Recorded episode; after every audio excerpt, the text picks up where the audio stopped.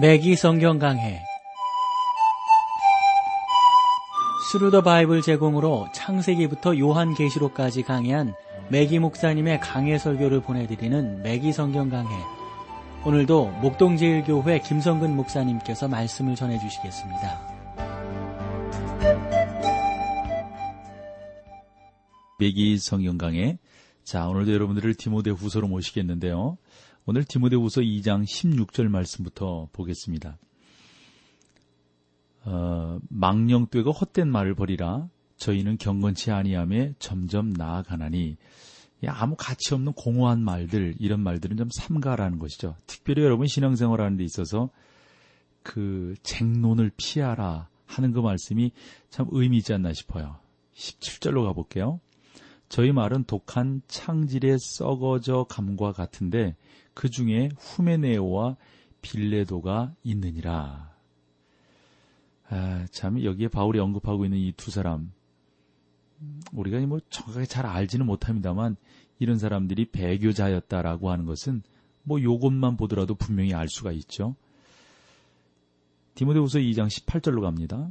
진리에 관해는 저희가 그릇 되었도다. 부활이 이미 지나갔다 하므로 어떤 사람들은 믿음을 무너뜨리느니라. 당시 부활이 이미 지나갔다고 가르치는 일부 사람들이 있었다고 그래요. 이것은 지금 살아있는 사람들은 그 부활을 놓쳐버렸기 때문에 부활과 상관없다. 뭐 이런 의미 아니겠어요? 그럼 뭐예요, 우리의 신앙은? 아무것도 아니죠. 19절 보세요. 그러나 하나님의 견고한 터는 섰으니 인침이 있어 일렀으되 주께서 자기 백성을 아신다 하며 또 주의 이름을 부르는 자마다 불위에서 떠날지어다 하였느니라. 인침이 있어 그 인침은 다른 어떤 것보다도 확인과 소유권의 표시였습니다. 주께서 자기 백성을 아신다며 그 신명기 6장 8절로 9절에서 하나님은 자기 백성에게 하나님의 계명을 취하라고 말씀하십니다. 뭐라고 그러시냐면 너는 또 그것을 내 손목에 매어 기호를 삼으며 내 미간에 붙여 표를 삼고 또 내 집 문설주와 바깥 문에 기록할지니라. 이스라엘 백성들은 자기 집을 하나님의 말씀의 게시판으로 사용해야만 했었던 것이죠. 이것이 그 백성들을 하나님을 예배하는 자로서 구별해주는 중요한 표식이었던 겁니다. 그렇다고 하면 오늘날 우리 성도들은 어떤지 모르겠어요. 우리가 하나님의 자녀라는 사실을 어떠한 방법으로 외부에 나타내고 있는지 자못 질문해 보고 싶은데요. 여러분들은 어떠신가요? 또 보면 주의 이름을 부르는 자마다 불의에서 떠날지어다 하였느니라. 여러분 이것도 하나님께 계속 그 속해 있는 자는 알아볼 수 있는 어떤 그 뭐 표식들, 그 어떤 음, 그 향 취들 뭐 이런 것들이 있어야 된다. 이것이 바로 성별이다라고 가르쳐 주고 있습니다. 그러니까 악에서 떠나 그리스도와 연합한 사람들이라면 그 연합했다고 하는 뭐 어떤 증거들이 있어야 되지 않겠는가 하는 겁니다. 여러분이 그리스도의 이름을 부른다면 결코 죄 가운데 살아서는 안 되는 것이죠. 그러니까 죄와 떨어져 있는 삶을 보여주는 것. 그런데 불행하게도 근본주의적 교리와 믿음을 주장하는 일부 사람들이 있습니다. 그러면서도 그들이 어떤 그런 잘못된 그러한 부분 속에는 늘 그런 사람들이 드러난단 말이죠. 그런 사람들을 향해서 주님은 자기 백성이 아니라고 하셨습니다. 왜냐하면 주님은 마음을 살펴보시기 때문입니다. 그러나 이 세상 사람들은 고작해야 외적인 생활만을 볼 수가 있습니다. 사랑하는 성도 여러분, 이 세상은 아주 간교한 선전과 유혹을 통하여 죄를 아주 매력적인 것으로 치장할 수 있습니다. 신자로서 우리들은 어떻습니까? 우리는 그리스도를 위하여 매력을 풍기는 삶을 살고 있습니까? 참 중요한 겁니다. 그러면서 또 우리가 살펴보게 되는데 보는 것이 그릇입니다. 그릇. 이 그릇의 비율을 볼 수가 있어요. 2장 20절로 21절까지 가볼게요. 그러니까 2장에서는 일곱 가지 예수 믿는 사람들의 하나의 예를 그런 모습들로 들어주는데 그 중에 이제 우리가 보는 게 그릇입니다. 큰 집에는 금과 은의 그릇이 있을 뿐 아니요 나무와 질그릇도 있어 귀 쓰는 것도 있고 천이 쓰는 것도 있나니 그러므로 누구든지 이런 것에서 자기를 깨끗하게 하면 귀 쓰는 그릇이 되어 거룩하고 주인의 쓰심에 합당하며 모든 선한 일에 예배함이 되리라. 이 구절들에서 신자는 하나의 그릇으로 묘사되고 있습니다. 그릇은 깨끗해야 사용할 수 있습니다. 예를 들어서 여러분이 사막을 걸어가다가 오아시스를 만났다라고 생각을 해보십시오. 정말 기진맥진해가지고요. 갈증이 나서 죽을 정도입니다. 그때 두 개의 컵이 있어요. 하나는 황금으로 만들어진 아주 뭐 정말 돈 깨나 나가는 그런 컵인데 더럽습니다. 또 다른 한 컵은 깨어졌어요. 그러나 거기는 물을 담아 먹을 만큼 깨끗한 그릇입니다. 여러분은 그 두 컵 중에 어떤 그릇을 사용하시겠습니까? 하나님께서 여러분보다 더 많이 알고 계신다는 사실을 아시나요? 하나님은 더러운 그릇이 아니라 깨끗한 그릇을 사용하시는데요. 그 깨끗한 그릇이 어떤 것인지를 우리 하나님은 정확하게 아신다 하는 겁니다. 요한복음 2장에서 예수님께서 혼인잔치에서 포도주를 만드신 사건을 읽을 수가 있는데 주님은 하인들을 지켜 낡은 그릇, 뭐 그런 그릇들을 꺼내어서 물로 가득 채우라고 말씀하셨습니다. 예수님은 그 낡고 보잘것없는 그릇들, 그 가난한 혼인잔치 집에 있었던 그 그릇들을 사용하셔서 당신의 영광을 드러내셨다는 거죠. 오늘날도 하나님은 사용할 그릇을 찾고 계십니다. 하나님이 찾으시는 그릇은 아름다운 그릇이 아니라 깨끗한 그릇이라고 하는 것을 우리가 알게 됩니다. 22절 또 내가 청년의 정욕을 피하고 주를 깨끗한 마음으로 부르는 자들과 함께 의와 믿음과 사랑과 화평을 조치라. 주님께서는 몇 번이나 사랑, 믿음 그리고 화평을 함께 언급하셨는지 모릅니다. 이 표현들은 그리스도인 생활을 요약해 주는데요. 이것들은 강단에서 말로만 외쳐질 것이 아니라 교회에 앉아 있는 사람들의 생활을 통해서 실천되어져야 한다 하는 겁니다. 23절로 가볼까요? 어리석고 무식한 변론을 벌이라 이에서 다툼이 나는 줄 알미라.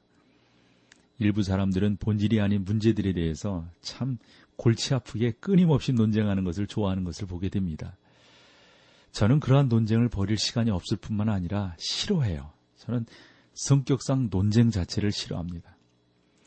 그냥, 그냥 지고 이기는 것이 저는 분명해요. 그냥 빨리 끝나버리니까요.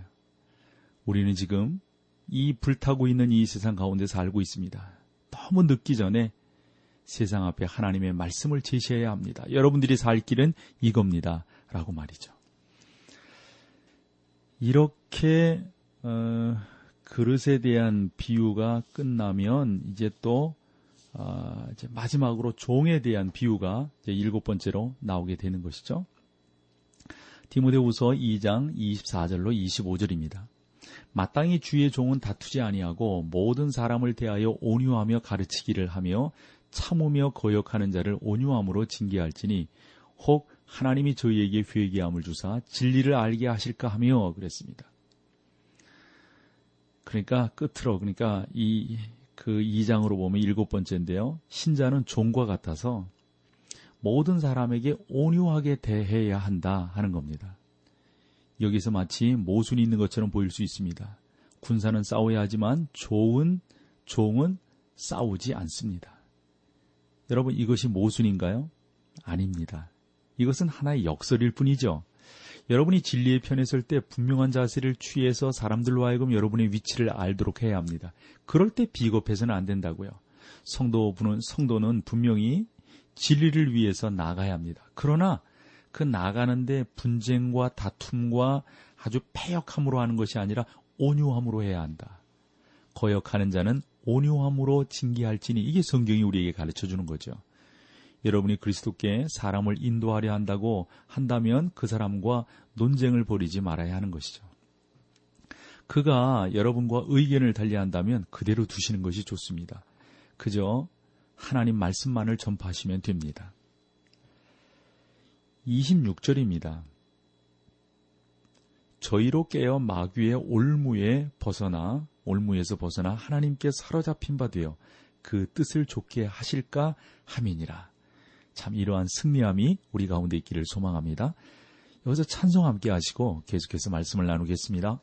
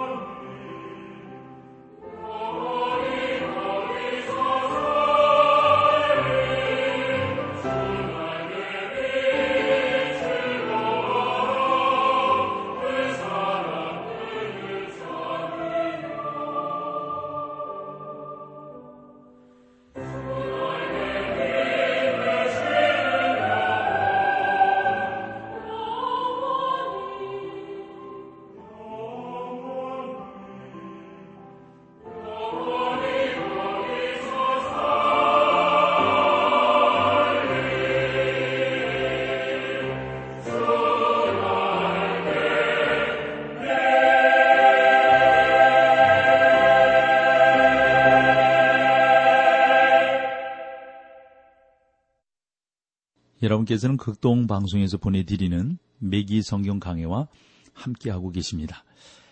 자, 이제 3장으로 넘어가 볼게요. 이 3장은 다가오는 배교와 성경의 권위에 대해서 쭉 말씀을 우리 가운데 해주고 계십니다. 그래서 이 3장에서는 바울은 말세에 일어날 배교가 있는데 그런 것들을 우리가 경계해야 된다는 것이죠. 바울은 또한 그 배교에 대해서 해독제가 있는데 그 해독제는 하나님의 말씀밖에 없다.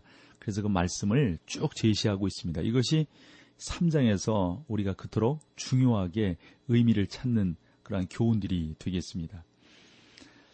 3장 어, 1절로 가볼까요? 내가 이것을 알라 말세에 고통하는 때가 이르니 내가 이것을 알라 그랬습니다. 바울은 디모데가 반드시 알아야 할 중요한 사실을 말해주고 있습니다. 바울은 장차 교회가 어떻게 되어야 하고 또 무엇을 각오해야 하는지에 대해서 분명하게 말하는 것이죠.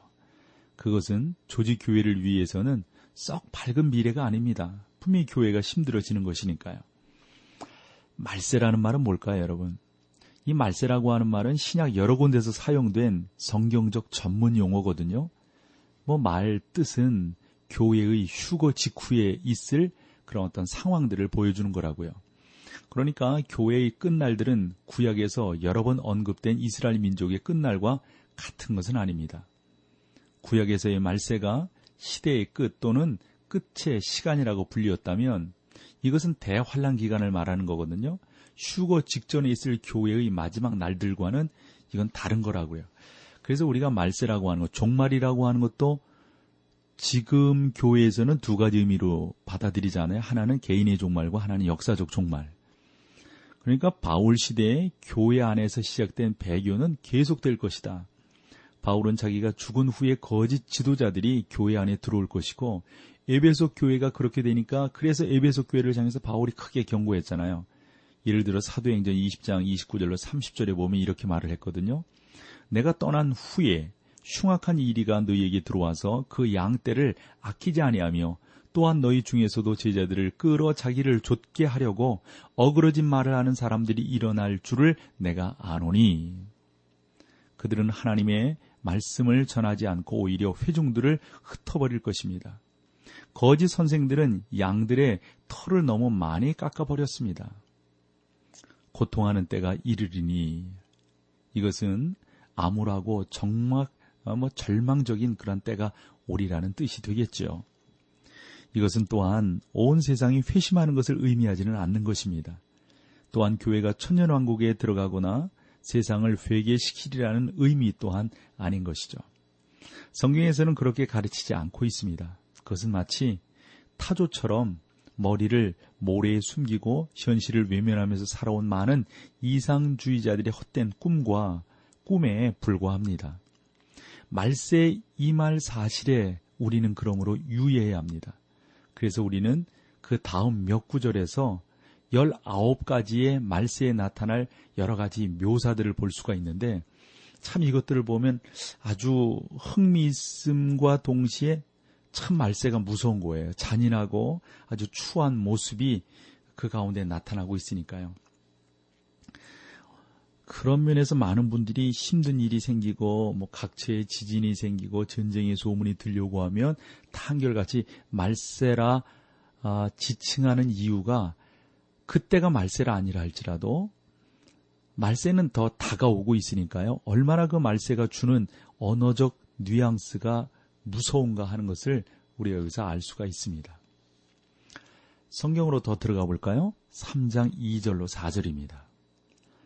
이제 19가지를 우리가 쭉 살펴보게 되는 겁니다. 사람들은 자기를 사랑하며 돈을 사랑하며 자긍하며 교만하며 회방하며 부모를 거역하며 감사치 아니하며 거룩하지 아니하며 무정하며 원통함을 풀지 아니하며 참소하며 절제하지 못하며 사나우며 선한 것을 좋아 아니하며 배반하여 팔며 조급하며 자고하며 쾌락을 사랑하기를 하나님 사랑하는 것보다 더하며 이 말세에 묘사된 이 열아홉 가지 표현이 쭉 등장하게 되는데 첫 번째는 자기를 사랑하며 그랬습니다.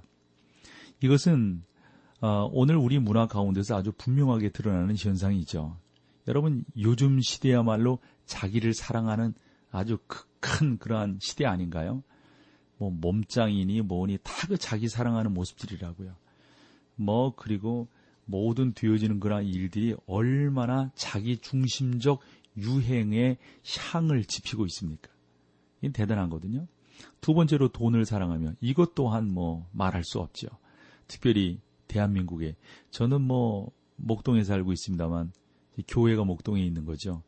참 목동에 집가 올라가는 거 보면은 아, 참 어떤 때는 이래도 되는 건가 하는 생각이 들어요.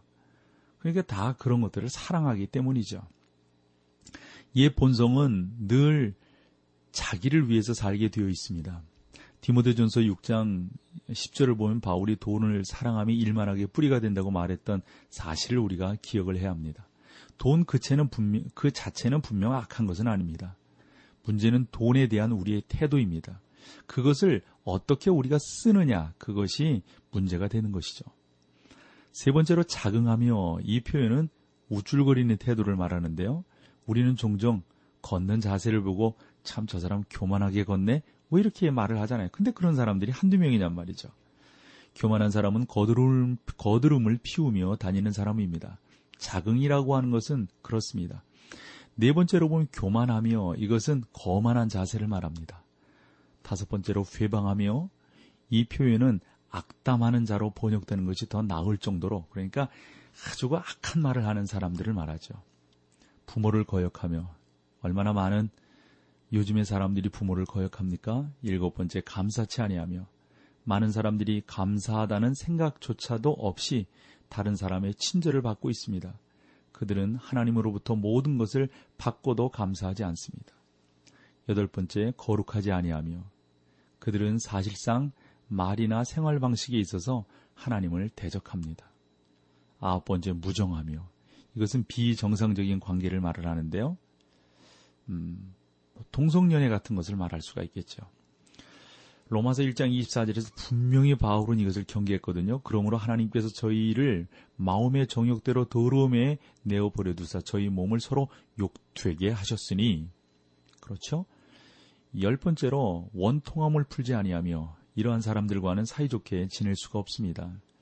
화해하려고 안 하니까요. 참 뭐 얼마나 힘들게 하는지요. 열한 번째로 참소하며 오늘날 거짓으로 참소하는 사람들이 아주 많지요. 열두 번째로 절제하지 못하며 여러분 절제는 참 중요한 은사입니다. 저는 성령의 은사 중에 절제의 은사가 현대의 그 무엇보다도 필요한 은사라고 생각을 합니다.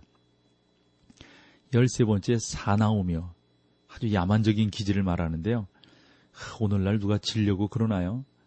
뭐, 뭐 누가 자기를 해치김이라도 한다면 그냥 얼마나 싸납습니까? 열네 번째, 선한 것을 좋아하지 아니하며 우리는 이러한 증거를 도처에서 찾아볼 수가 있습니다.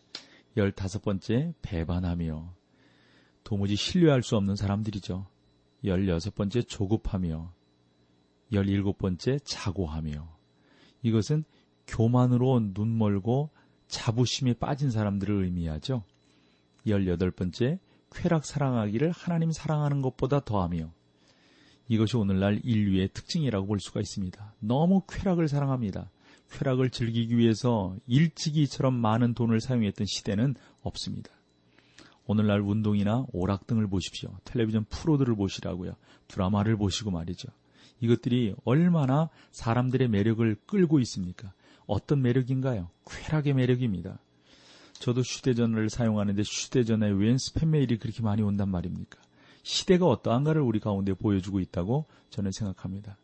많은 사람들이 서커스와 경기를 즐기다가 마침내 음, 그 그럼으로 인해서 로마가 무너졌다고요.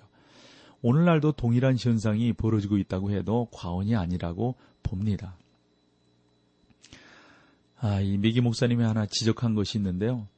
경기장에 나가서 8만 5천 명의 사람들과 함께 22명이 각각 2만 5천 달러를 벌기 위하여 하는 경기를 구경하는 것은 별로 신나는 일이 아니다. 이런 말을 했습니다. 22명이면 뭐겠어요? 축구잖아요. 그렇죠? 뭐 이렇게 뭐 한다는 거죠. 여러분 얼마 전에 월드컵이 끝났습니다만 얼마나 그냥 열광이었습니까? 그 다음에 3장 5절에서 경건의 모양은 있으나 경건의 능력은 부인하는 자니 이 같은 자들이에게서 내가 돌아서라. 이게 19번째예요. 경건의 모양은 있으나 경건의 능력을 부인하는 자니 이 사람들은 종교적인 의식은 갖추고 있지만 생활과 실천이 없다 하는 겁니다. 이 같은 자들에게서 내가 돌아서라.